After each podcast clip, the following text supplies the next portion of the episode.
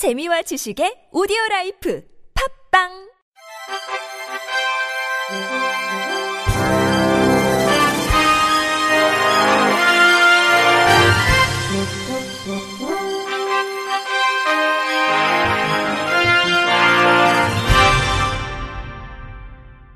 청취자 여러분 안녕하십니까? 7월 1일 월요일 KBS 뉴스입니다. 장애 학생의 완전한 교육 참여와 비장애 학생과의 실질적인 평등 교육 구현을 위해 국가와 지방자치단체가 필요한 시책을 수립하고 실시하게 하고 장애 여부로 인한 차별을 금지하도록 하는 법안이 발의됐습니다. 국회 보건복지위원회 민주평화당 김광수 의원은 일명 장애학생 평등교육권 보장법 교육기본법 일부 개정 법률안을 대표 발의했다고 밝혔습니다. 지난 2008년 장애인의 권리 신장을 위해 시행된 장애인 차별금지 및 권리 구제 등에 관한 법률은 교육을 비롯해 고용 재화와 용역의 제공 및 이용 등 모든 생활 영역에서 장애를 이유로 한 차별을 금지하도록 규정하고 있으며 교육당국 역시 장애 학생과 비장애 학생 간 평등교육 실현을 위해 장애 학생 통합교육 정책을 추진하고 있습니다.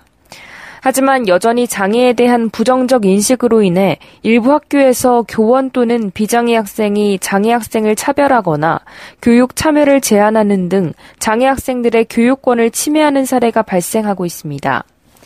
실제로 지난해 11월 국가인권위원회가 발표한 중증 중복 장애학생 교육권 실태조사 결과에 따르면 장애학생이 학교에서 인권 침해나 장애 차별을 한 번이라도 겪었다고 응답한 비율이 교사 40.8%, 학교 관리자 56.3%, 학부모 55.2%로 나타났습니다. 이에 개정안에는 장애 학생들의 교육권을 두텁게 보호하기 위해 장애 학생의 완전한 교육 참여와 실질적 평등 교육을 실현하기 위한 시책을 수립하고 실시하도록 명시하고 합리적 이유 없이 장애 여부로 인한 차별과 제한을 금지하도록 했습니다. 김 의원은 장애 학생들이 제대로 교육과들 권리를 보장받아야 함에도 불구하고 교육권을 침해받는 사례들이 지속적으로 나타나고 있는 실정이라며 이에 오늘 장애 학생의 완전한 교육 참여와 실질적 평등 교육을 실현하기 위한 장애 학생 평등 교육권 보장법을 대표 발의하게 된 것이라고 설명했습니다. 제11회 김한과병원배 한국시각장애인 골프대회가 지난 26일 강원도 춘천 오너스 골프클럽에서 개최됐습니다. 건양의대 김안과 병원이 주최하고 한국시각장애인 골프협회가 주관한 이번 대회는 전맹부 7명, 약시부 17명 등 시각장애인 골프 선수 24명과 서포터 등 약 100여 명이 참석했습니다. 18홀 스트로크 플레이로 치러진 이번 대회는 전맹 부분과 약시 부문으로 나뉘어 진행했으며 시각장애인 골프 선수와 선수들이 올바른 자세를 잡고 홀의 위치를 파악할 수 있도록 지원하는 비시각장애인 서포터가 함께 조를 이뤄 출전했습니다.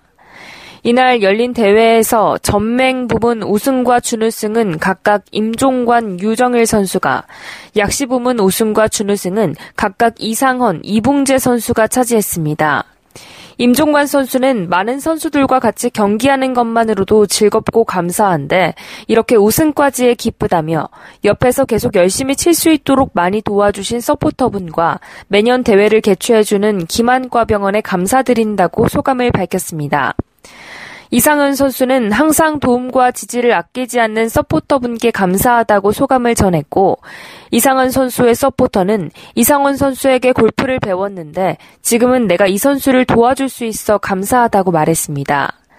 건양의대 김한과병원 김용란 원장은 한국 시각장애인 골프대회는 올 때마다 가슴이 따뜻해지는 자리인데 내년에는 홀인원이 나왔으면 하는 바람이 있다며 한국 시각장애인 골프대회를 위해 물심양면으로 도와주시는 서포터분들과 항상 최선을 다해주시는 선수들에게 감사드린다고 말했습니다. 한국 시각장애인 테니스 연맹 회장배 제10회 한중일 시각장애인 테니스 대회가 지난 29일 우석대학교 체육관에서 마무리됐습니다. 이번 대회는 지난 28일부터 이틀간 남녀 단식 B1, B2, B3 등으로 나누어 진행됐습니다. 대회 결과 남자부에서는 일본 시각장애인 테니스 연맹 소속 이와사타 미사유키가 B1에서, 전북 맹아학교 소속 김성원이 B2에서, 전북 맹아학교 소속 맹한영이 B3에서 각각 우승을 차지했습니다. 여자부에서는 우석대학교 소속 박주영이 B1에서, 전북 맹아학교 소속 김혜란이 B2에서, 여수 시각장애인 연합회 소속 김희자가 B3에서 각각 1위에 올랐습니다. 한편 이번 대회 단체상은 가장 많은 우승자를 배출한 전북 맹아학교에 돌아갔습니다. 하트 하트 재단이 발달장애인 이한결 씨를 국내 첫 발달장애인 유튜버로 데뷔시켰다고 밝혔습니다. 재단에 따르면 유튜버 한결이 진행하는 영상은 겉돌지만 박식한 이야기 채널을 통해 매월 시청 가능합니다. 유튜버 한결은 수준 높은 트럼펫 연주 실력 이외에도 독학으로 일본어를 공부하게 된 이야기, 무대 뒤 연주자들의 모습 등 다양한 내용으로 콘텐츠를 꾸릴 예정입니다. 또 국내 첫 발달장애인 유튜버의 탄생을 기념해 푸짐한 경품과 함께 댓글 이벤트도 진행됩니다. 하트하트 재단은 발달장애인이 사회 일원으로서 살아가는 모습을 유튜브를 통해 자연스럽게 시민들에게 보여주고 더불어 함께 사는 사회적 분위기를 형성할 수 있을 것으로 여겨진다며 더 많은 발달장애인의 사회적 참여가 늘어날 것으로 기대한다고 전했습니다. 한편 이한결은 2015년 TVN 언제나 칸타레 시즌2에 고정 출연한 바 있으며 현재는 한국방송 광고진흥공사를 통해 장애인식 개선 공익 광고에 출연하고 있습니다. 중증 장애인들이 만든 단편 영화 하고 싶은 말이 북미권의 대표적 스마트폰 영화제인 토론토 스마트폰 영화제에 초청받아 개막작으로 상영됐습니다.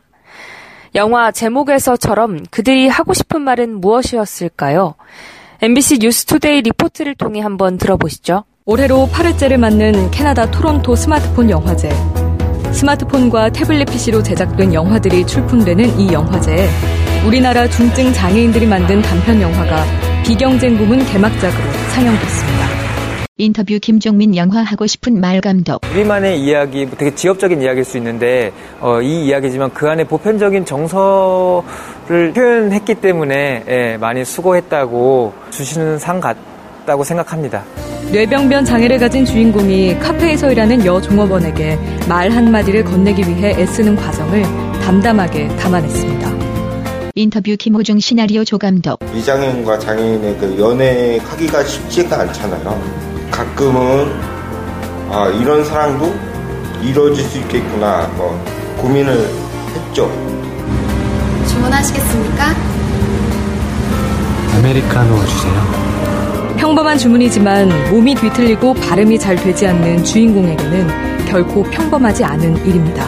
인터뷰 김종민 영화 하고 싶은 말 감독. 어떤 사람에게는 너무나 쉽고 흔하고 가볍고 어, 당연한 것들이 어떤 사람에게는 어, 일생일대의 소원이고 어, 마지막이고 어, 아니면 꿈일 수 있다라는 거. 장애인 평생교육 학교에서 만나 영화를 배운 장애인들이 처음으로 영화 제작에 직접 나선 겁니다. 시나리오 작성부터 연기, 촬영까지 6분 분량의 단편 영화를 완성하기까지 꼬박 3개월이 걸렸습니다. 영화를 통해 세상과 호흡하고 진짜 하고 싶은 말을 할 수 있다는 게 가장 큰 변화입니다. 인터뷰 최우준 주인공 역. 맨처음에는 제가 처음에는 사람들을 다 피했어요. 그런데 영화를 하면서 생각이 바뀌었어요. 저도 잘할 수 있다는 걸. 좀 떠요. 결국 결국 다이어트 있다는 끝으로 날씨입니다. 화요일인 2일은 서해상에 위치한 고기압의 영향으로 전국이 맑겠으나 낮 기온이 30도를 오르내려 무더위가 다시 기승을 부리겠습니다. 아침 최저 기온은 서울 20도, 인천 20도, 춘천 19도, 강릉 21도, 대전 19도, 대구 21도 등 15도에서 21도 사이로 평년보다 조금 낮거나 비슷하겠습니다. 낮 최고 기온은 서울 30도 등 26도에서 31도로 평년보다 높겠습니다. 이상으로 7월 1일 월요일 KBIC 뉴스를 마칩니다. 지금까지 제작의 류창동, 진행의 주소연이었습니다. 고맙습니다. KBIC